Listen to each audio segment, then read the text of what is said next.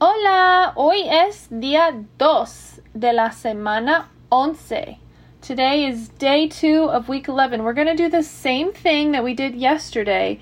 I'll read the English words, pause the audio in between each word to give yourself time to come up with an action for that word.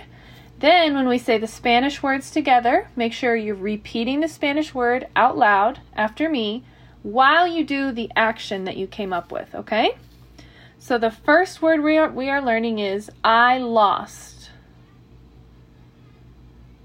Then we're learning he took, he ran, he arrived, she exclaimed.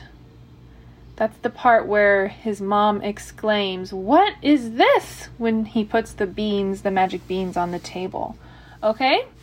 So make sure you have all the actions ready for I lost, he took, he ran, he arrived, and she exclaimed. ¿Listos? Ready? Empecemos. Let's begin. Perdí. Tomó. Corrió. Llegó.